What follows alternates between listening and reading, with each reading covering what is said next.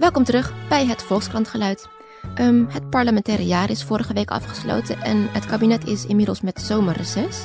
En voor de nabeschouwing daarvan zit ik deze week aan tafel met politiek verslaggever Ariejan Kor. Hij schreef een samenvatting van het politieke jaar. En hij schreef vorige week ook een column waarin hij stelt dat er geen kruid is opgewassen tegen Rutte. Nou, daar wil ik natuurlijk alles over horen. Maar we gaan eerst even luisteren naar het geluid van deze week.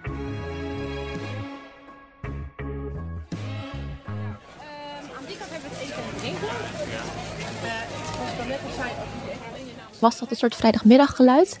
Nee, dat is donderdagmiddag. En dan een speciale donderdag tussen de middag. Eigenlijk de laatste donderdagmiddag voor het grote zomerreces van de Tweede Kamer. Dan is er traditioneel een barbecue. Die wordt aangeboden door de vleesindustrie. Dus dat is een lobbybarbecue, zou je kunnen zeggen. Waar parlementariërs komen, de bewindspersonen komen, de pers komt. Iedereen voor zover ze daar zin in hebben. En allerlei lobbyisten komen en medewerkers en dergelijke. Dus traditioneel een groot evenement wat eigenlijk steeds aan het krimpen is de laatste jaren. Het wordt minder belangrijk. Mensen beginnen het ongemakkelijk te vinden. Vanwege het vlees? 1, vanwege het vlees. En 2, omdat het zo nadrukkelijk een lobbygebeurtenis is. Hè. Het wordt echt aangeboden door de voedselindustrie. En dan door de kant van de voedselindustrie die niet altijd in een goed daglicht staat. Partij voor de Dieren die zet daar grote druk op door een alternatieve barbecue te organiseren. Dus deze die is in de binnentuin van de Tweede Kamer, die grenst aan Nieuwspoort. En de alternatieve barbecue is op het plein, dus aan de voorkant van het gebouw. Die wordt georganiseerd door de Partij voor de Dieren. Die is minder druk, maar wordt wel steeds drukker. Daar is ook muziek en dergelijke. En je ziet toch heel veel Kamerleden en ook ministers, als ze naar de ene gaan, ervoor zorgen dat ze ook naar de andere gaan. Dus een beetje heen en weer lopen. Ja, dan lopen ze een beetje heen en weer. Of ze zorgen in ieder geval dat ze op allebei gezien worden. Hè? Want het gaat natuurlijk om gezien worden. En als je alleen bij de vleesbarbecue gezien wordt, is niet zo prettig voor je beeldvorming. Zeker niet als je van een linkse partij bent. Dus ze zorgen er dan voor dat ze ook naar de pleinbarbecue gaan. En die barbecue is een raar ding, omdat daar ook veel fotografen rondlopen. En die fotografen zijn er toch heel gemeen vaak wel opgespitst. Net dat stukje kip. Ja, net om politici te fotograferen als ze hun mond vol hebben. Of aan een saté staan te kluiven. Oh ja. Durven ze nog wat te eten dan? Nee, meestal eten ze van tevoren. Dus dat vlees ligt daar dan te verpieteren? Dat ligt daar maar. Ja, of dat is voor de gewone mens. En zoals? Journalisten, als ze er zin in hebben. Oké, was je er zelf ook? Ik ben daar niet geweest. Oh. Nee, ik had het druk en ik ben het ook helemaal vergeten dat het was, eerlijk gezegd. Je kan er verder niet veel mee. Journalistiek kan je er niet veel mee.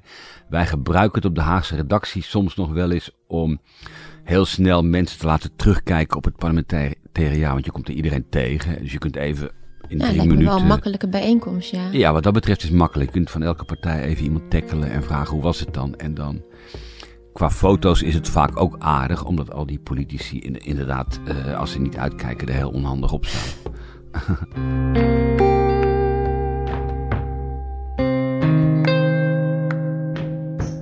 En dan had je ook nog altijd, dat hoort er dan wel bij, op donderdagavond ook, het slotfeest. Dat is ook interessant. Ook vind ik zelf altijd een beetje een ongemakkelijke bijeenkomst. Dat is een soort buffet. Ook in Nieuwspoort is dat. Dat is voor een beetje dezelfde groep. Dus ook politici, journalisten, lobbyisten zie je er. En allerlei ongeregeld algemeen, zal ik maar zeggen. Allerlei volk wat je niet helemaal kan plaatsen. Dat loopt er door elkaar. Buffet. En lange tafels, omdat het mooi weer was, kon je buiten zitten. En dat eindigt, en zo lang ben ik niet gebleven, dat eindigt ook in een dansfeest. Waar je, als je een geheime camera zou hebben, een hele interessante opname kan maken. En vertel eens wat? Wie kan er wel goed dansen en wie niet? Ja, ik ben er niet bij gebleven. Shit. Ben je nooit daar geweest? Nou, wel eens het begin. Maar ik vind het als journalisten met politici gaan dansen, vind ik ongemakkelijk, ja. Ja. Van, dat zou ik zelf niet zo snel doen. En om dat te zien vind ik ook al een beetje ongemakkelijk. Die afstand, die moet je groot houden. Toch, je moet er toch een beetje op letten dat het zijn werkcontacten die je hebt. En het is niet privé. Je zou ook niet persoonlijk contact willen hebben met een van de politici. Je hebt wel persoonlijk contact, maar dat moet je toch, vind ik, dan proberen in de sfeer van het werk te houden. Dus er zijn wel mensen die je vaak spreekt en er zijn wel mensen met wie je het over van alles hebt. Maar de aanleiding is toch werk, in principe. Daarvoor ben je er en daarvoor zijn zij er ook. Ja. En omdat het toch een grote wederzijdse afhankelijkheid is, hè, van media, van politici, maar ook politici van media, heeft het wel wat om die contacten een beetje clean te houden. Ja, en wat is dan het nut van dat toch bij elkaar gooien? Ja, dat vinden mensen hartstikke gezellig. Ja. Dat vinden ze leuk en dat ontspant. En dan kom je erachter dat het toch eigenlijk allemaal hartstikke aardige mensen zijn die daar rondlopen. Of überhaupt gewoon mensen. Ja, sowieso mensen. En dat ze ook nog kunnen dansen en plezier maken. Dus ja. Kan er iemand heel goed dansen? Wat ik heb gehoord, maar die is ook alweer lang weg. En dat heb ik van een collega gehoord dat Sharon Gesthuizen van de SP goed zou kunnen dansen. Daar heb ik het met nadruk van gehoord. Anderen kan ik niet zeggen. Omdat je ernaar vraagt, hè? Ja, ja. Hey, in jouw column van vorige week over Rutte schrijf je... het mag wel eens gezegd worden, Rutte is een voortreffelijke premier. Ja, dat was ironie. En ironie is altijd moeilijke dingen in de krant aan het worden. Ja. Mensen begrijpen dat slecht. In Den Haag werd het heel goed begrepen, heb ik wel gemerkt. Maar ik heb toch ook reacties gekregen van hoe kun je dat nou zeggen? En zie je nou wel, jij vindt dat ook. En dan zeg ik, het stuk eindigt met we zijn gedoemd te leven in Ruttonië. Nog 4 jaar. Nou, als ergens een doem op ligt, is nooit een goed teken. Ja, het is natuurlijk echt ironisch bedoeld. Ja, de kop sprak op zich ook al boekdelen natuurlijk, dat er geen kruid is opgewassen tegen hem. Ja, er is geen kruid tegen hem gewassen. En dat ligt een beetje in het verlengde van wat ik net beschreef van het slotfeest. Je kan soms in Den Haag wel eens het ongemakkelijke gevoel hebben dat het allemaal wel erg close is. En dat er ook een soort onbewegelijkheid overheen hangt. En die onbewegelijkheid, daar krijg ik op een gegeven moment ontzettend last van. Dus ik had me al ergens in mei of zo voorgenomen van nou, als het parlementaire jaar afgelopen is, dan wil ik zo'n soort stuk schrijven. Wat bedoel je precies met onbewegelijkheid? Rutte zit er al lang. En Rutte heeft het parlement en de echte Nederlandse politiek in een soort houtgreep, vind ik. Hij is de beste in een aantal opzichten. Technisch is hij heel erg goed. In dossierkennis is hij ook heel erg goed. En iedereen heeft zich daar een beetje bij neergelegd. Van nou ja, zolang als hij er zit, kunnen wij eigenlijk niet zo heel erg veel bewegen. Je hoeft niet de illusie te hebben dat er heel snel een andere partij of iemand anders binnen de VVD het voor het zeggen krijgt. Zolang er geen vreselijke fouten worden gemaakt door hem. En zolang een meerderheid het daarmee eens is. Maar het feit dat hij uiteindelijk tot een soort verstarring leidt op het Binnenhof, dat is wel een zorgelijk iets. Er gebeurt gewoon niet zoveel meer. Ja. Zolang als hij er zit, je ziet het heel sterk met al die debatten over de dividendbelasting. Eigenlijk niemand interesseert het meer wat. Dus ook de coalitiepartijen, ook D66 en CDA... ChristenUnie bemoeien zich er eigenlijk niet eens zoveel mee. Als ze zich ermee bemoeien, dan zeggen ze... We hebben ook veel kritiek. Binnen de VVD bemoeit eigenlijk ook niemand er zich heel erg mee. Helemaal een Rutte-ding geworden. Wat voor man is het eigenlijk? Ja, het is in zekere zin een man zonder eigenschappen. Nou, ik beschrijf hem als iemand die... Hij heeft wel allerlei eigenschappen. Maar al zijn eigenschappen gebruikt hij voor één doel. En dat is om in zijn ogen zo goed mogelijk een premier te zijn. Dus hij heeft... Buiten de politiek is de enige dingen die je van hem weet... is dat hij elke zaterdagochtend sigaretten gaat kopen voor zijn oude moeder. Dat hij wel eens met Jort Kelder in een bootje zit. Dat hij 1 keer per jaar naar New York gaat voor een soort historische reis met vrienden. En dat hij gaat skiën in Zermatt. Nou ja, dat is ook perfect geregisseerd natuurlijk. Dat weten we allemaal. Haagse journalistiek gaat meestal niet... actief op zoek naar privéleven van politici. Dat is een beetje een stilzwijgende afspraak dat we dat niet doen. En dit is wat we van Rutte weten. En dit is wat we van zijn ambities weten. En hij doet niet aan zelfverrijking. Hij declareert nooit wat. Hij rijdt niet in een grote nieuwe auto, zoals veel andere VVD'ers. Hij is in een aantal opzichten ook helemaal geen archetypische VVD'er, want die zijn echt wel anders. Die zijn echt poeneriger en bralleriger dan hij is. Het is een keurige man. En dus je kunt er ook heel moeilijk gaten in schieten. Het enige gat wat je erin kan schieten is dat je kan zeggen, zijn moreel besef is niet heel erg groot. Je had dat referendum over de sleepwet, waarin hij in een heel moeilijke positie zat. Want aan de ene kant wil hij helemaal geen referenda. Hij is daar een tegenstander van. Aan de andere kant moest hij wel die sleepwet gaan aanpassen onder druk van de uitslag van het referendum.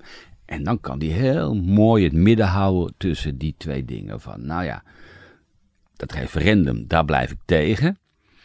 Maar omdat het referendum zegt, wij willen die sleepwet niet, gaan we hem een beetje aanpassen. En nou ja, die wet wordt er eigenlijk nog een beetje beter van. Of in ieder geval komen we daar heel goed mee weg. En dat doet hij ook op zo'n manier dat je daar geen gaten in kan schieten. Dat is allemaal heel knap. Als het om dingen op vluchtelingengebied gaat, of om een oud voorbeeld, de Zwarte Piet discussie. Of als het gaat om mensen in de VVD die op wat voor manier dan ook zich niet aan de afspraken hebben gehouden. Ja, dan is zijn morele kompas. Dat duurt altijd een tijd voordat het een beetje scherp gesteld is. En dat is zijn grote zwakte uiteindelijk. Ja, heb je hem wel eens boos gezien bijvoorbeeld? Je hoort vaak dat hij heel erg boos kan worden. Ik heb dat nog nooit gezien. Maar tegen medewerkers? Er gaan verhalen over hem dat hij heel boos kan worden. Ja? Heel opvliegend kan zijn. Dat zie je dus alleen maar binnenskamers. Dat heb jij nog nooit gezien? Heb ik niet mogen ervaren, nee. En denk je dat we blij moeten zijn met Rutte? Nou, ik heb het idee dat veel Nederlanders het wel prettig vinden dat Rutte daar zit, ja. Want het is heel stabiel. Ja, precies om wat je net zei dus. Ja, er verandert niet veel. Er zit iemand die geen brokkenpiloot is. Het is het soort premier wat wij altijd gehad hebben in zekere zin. Het lijkt een beetje op Kok. Het lijkt een beetje op Lubbers. Balkenende was uitzonderlijk omdat hij zo helemaal noodgeboren premier werd eigenlijk. Hè, door alle toen ineens de crisis rond Fortuinde was. Maar Lubbers en Kok waren ook dat soort premiers die een beetje buiten de partijen stonden op een gegeven moment. En zuinig voor zichzelf, streng voor zichzelf en heel weinig politieke kleur. Voor mij was vorig jaar mijn eerste kabinetswissel. Ik had dat nooit eerder meegemaakt. Als politiek verslaggever? Als politiek verslaggever. Okay. Want ik zat, wat deed je hiervoor dan ook alweer? Daarvoor zat ik in Parijs, was ik correspondent. Ja. En dus ik had dat nooit eerder meegemaakt hoe partijen van kleur kunnen verschieten. Als ze overstappen van coalitie naar oppositie, veranderen ze ingrijpend. Als ze van oppositie naar coalitie gaan, veranderen ze ook ingrijpend. Bijvoorbeeld PvdA nu is een totaal andere partij dan de PvdA toen het coalitiepartij was. Die fractie is heel anders. Die zijn nu heel spraakzaam.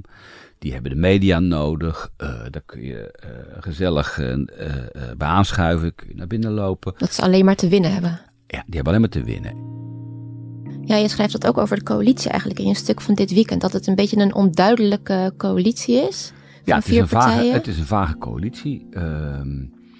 Dat zat er ook wel in. Dat daarom is het een heel groot regeerakkoord. Ze hebben heel veel afspraken van tevoren gemaakt, regeerakkoord. En dat zijn dingen waar ze dan niet meer over hoeven te discussiëren in het openbaar. Want dat is allemaal in die 200 dagen dat het duurde afgesproken. En die partijen zijn heel verschillend. Dat zie je steeds wel naar boven komen. Met als gevolg dat ze enorm veel afspraken maken met elkaar, enorm veel moeten praten de hele tijd om het goed te houden.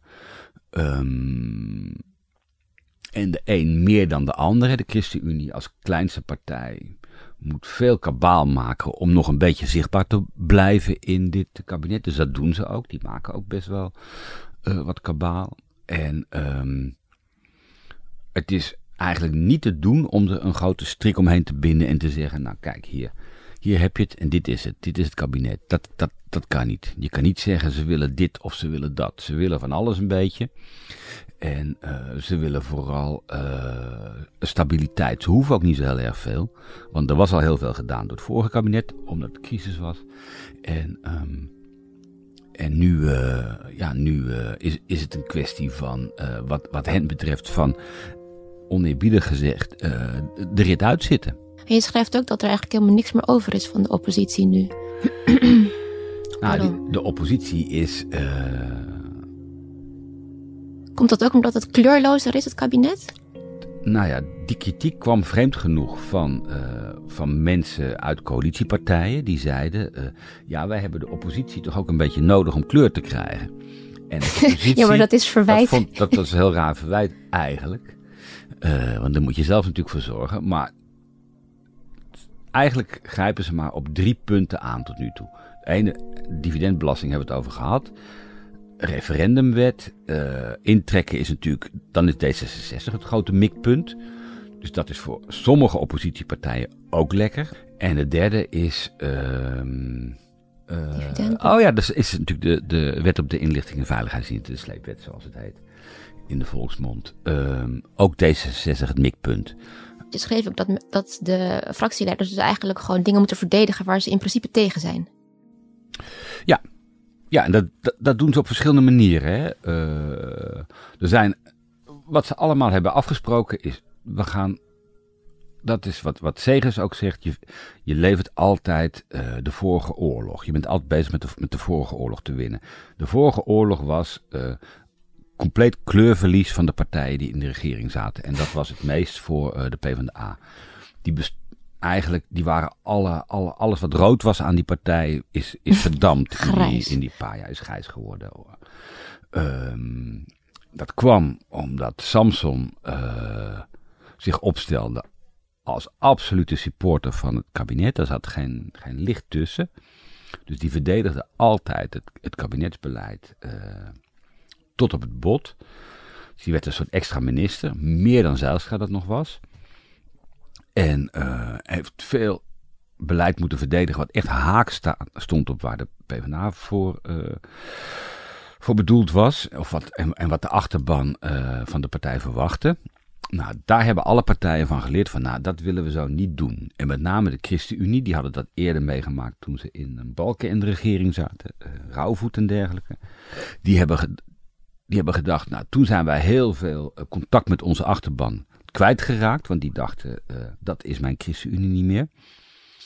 En dus die staan daar vrij uitgesproken in. Daar kan je het beste bij zien. En dat is eigenlijk al na 9 maanden, dus eigenlijk heel snel, dat ze bepaalde punten omarmen van de regering. Zeggen, dat is goed, dat is ChristenUnie-beleid. En meer geld naar gezinnen met eenverdieners. Mm-hmm. Zodat moeders voor de kinderen kunnen zorgen. Dat willen ze wel. Vluchtelingenbeleid steunen ze waar hen dat bevalt. En van andere dingen nemen ze echt afstand. En zeggen ze ook nadrukkelijk. We zijn maar een kleine partij. We kunnen niet al onze wensen gerealiseerd krijgen. Dus je moet ook je verlies nemen. Die schikken zich dan in hun rol. Ja, maar ze maken het belangrijkste wat ze doen is het zichtbaar maken. Ja. Dit hebben we binnengehaald en daar hebben we verloren. Dus ze laten de afstand zien. En dat deed de PvdA vorige kabinet niet. Dat was waarschijnlijk hun grootste strategische fout. Niet zichtbaar maken waar je compromissen sluit. Hier hebben we een stap moeten zetten. Vinden we heel erg jammer. Maar als je dat soort dingen niet wil doen, moet je niet in de regering gaan zitten. Ja, gewoon uitleggen waarom. Uitleggen, ja. En hoe doet Rutte dat zelf? Ja, dat is een goeie. Want bij de VVD spelen dat soort dingen eigenlijk veel minder. Ja. Eén, omdat je als premier toch heel erg het gezicht van de regering bent. Hè, de premiersbonus wordt dat dan genoemd. Dat hebben ze nu al een paar jaar achter elkaar. Dat hebben ze al de 3 kabinetten Rutte achter elkaar. En op een of andere manier wordt er bij de achterban van andere partijen altijd heel sterk de nadruk gelegd op dit hebben we niet gekregen. Dat deed bijvoorbeeld de PvdA in Rutte 2. Dit hebben we niet gekregen, dat hebben we niet gekregen. Wat erg allemaal, we zijn onze kleur kwijt. Bij de VVD staan ze er heel anders in. die zijn veel meer geneigd om te zeggen wat wel gelukt is. Dus die zijn blij als ze iets hebben binnengehaald. Leggen ze heel veel nadruk op. En bij de PvdA balen ze als ze iets niet hebben gekregen. Dan ligt daar al een nadruk op. Dat is echt een cultuurverschil tussen die partijen. Winnaars en... Ja, winnaars en moppenpotten zou je kunnen zeggen.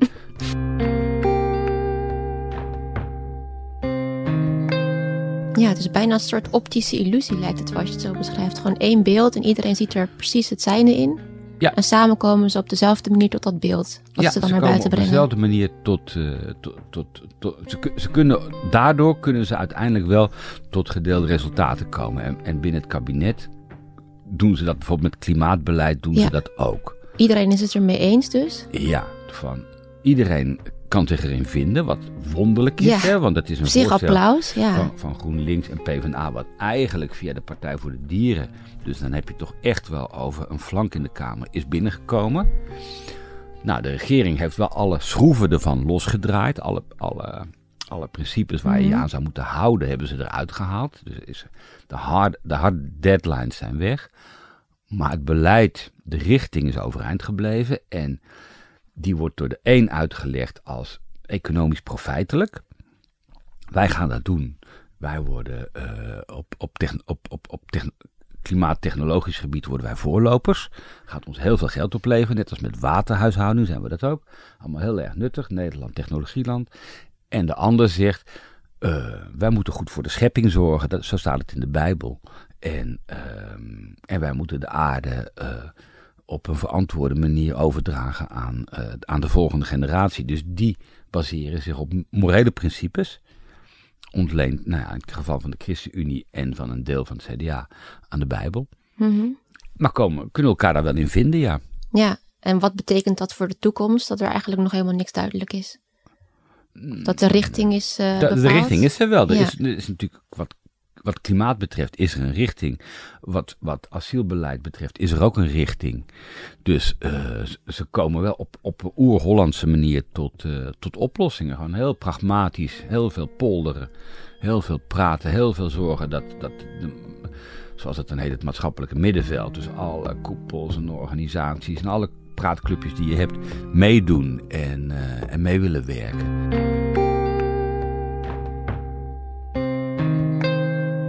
Maar die consequenties zijn wel over de kabinetsperiode gedeeld. Voor het klimaat? Ja, of voor het klimaat in dit geval, ja. Ja, dat gaan we nog zien, hè? Dat weten we nog niet helemaal. Er is natuurlijk al één grote stap genomen door de gaswinning snel te gaan afbouwen. Dat is ook een klimaatstap. Ja. En die valt voor een deel binnen deze kabinetsperiode. En het van het aardgas afhalen van woningen zal voor een deel ook binnen deze kabinetsperiode vallen. Straks komen die klimaattafels.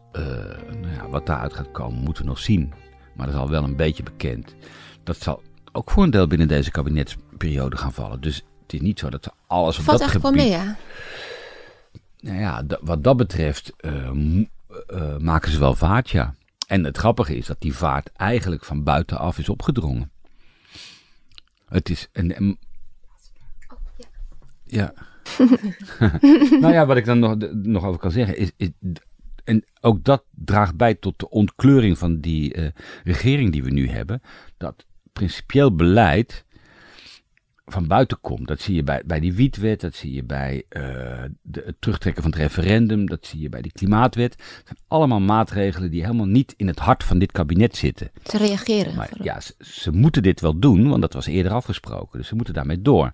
Dat doen ze ook keurig. Maar het zijn geen dingen die dit kabinet een identiteit kunnen geven. Nee. Kan hij dat internationaal gezien wel? Hij heeft nu nee gezegd tegen Trump. Ja, internationaal zijn er heel veel mogelijkheden, denk ik. In Europa zijn er heel veel mogelijkheden, omdat de balans aan het verschuiven is. Meer naar Frankrijk. Frankrijk, gekke partner voor Nederland altijd. Want daar hebben we niet zo heel veel voeling mee, zal ik maar zeggen. Maar Nederland is natuurlijk, in Europa denk ik, is het soortelijk gewicht alleen maar toegenomen de afgelopen jaren. Omdat het zo'n stabiel land is en zo welvarend is geworden en zo'n sterke economie heeft en een ervaren premier. Dat is allemaal heel goed voor je marktwaarde in Europa. Nederland is wat dat betreft, en daar maken we misschien nog te weinig gebruik van, is wat dat betreft echt wel een cruciale factor. Oké. Hey, heel erg bedankt dat je hier wilde komen uitleggen. Wat ga je de komende 2 maanden doen? Zelf ook met reces? Ik heb nog een, straks in augustus. En ik heb nog een, deze week nog een column. En nog een, vanmiddag ga ik met minister Carola Schouten op stap. Oh. De populairste minister van Rutte 3. Dat is dan ook interessant. Waarom eigenlijk? Ja, waarom? Ik denk omdat ze vrij begrijpelijk is. En ik denk omdat iedereen die portefeuille landbouw wel interessant vindt. En daar gebeurt een hoop. We hadden geen minister van landbouw. Zij is het geworden en ze is best zichtbaar op die portefeuilles. Er is veel te doen om landbouw. En ze doet dat niet op een onhandige manier. Ze heeft wel een goede manier van dingen uitleggen. En nou, misschien ook omdat mensen het wel goed vinden dat er eens een vrouw minister van landbouw is. Ja. En daarna ga ik nog een groot stuk schrijven over de Partij voor de Dieren. Want dat vind ik een maatloos interessant onderwerp.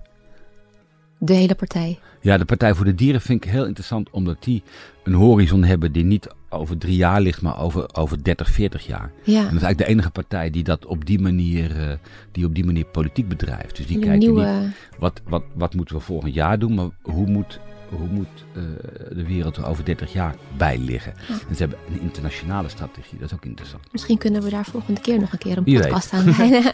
Hey, ontzettend bedankt. Oké.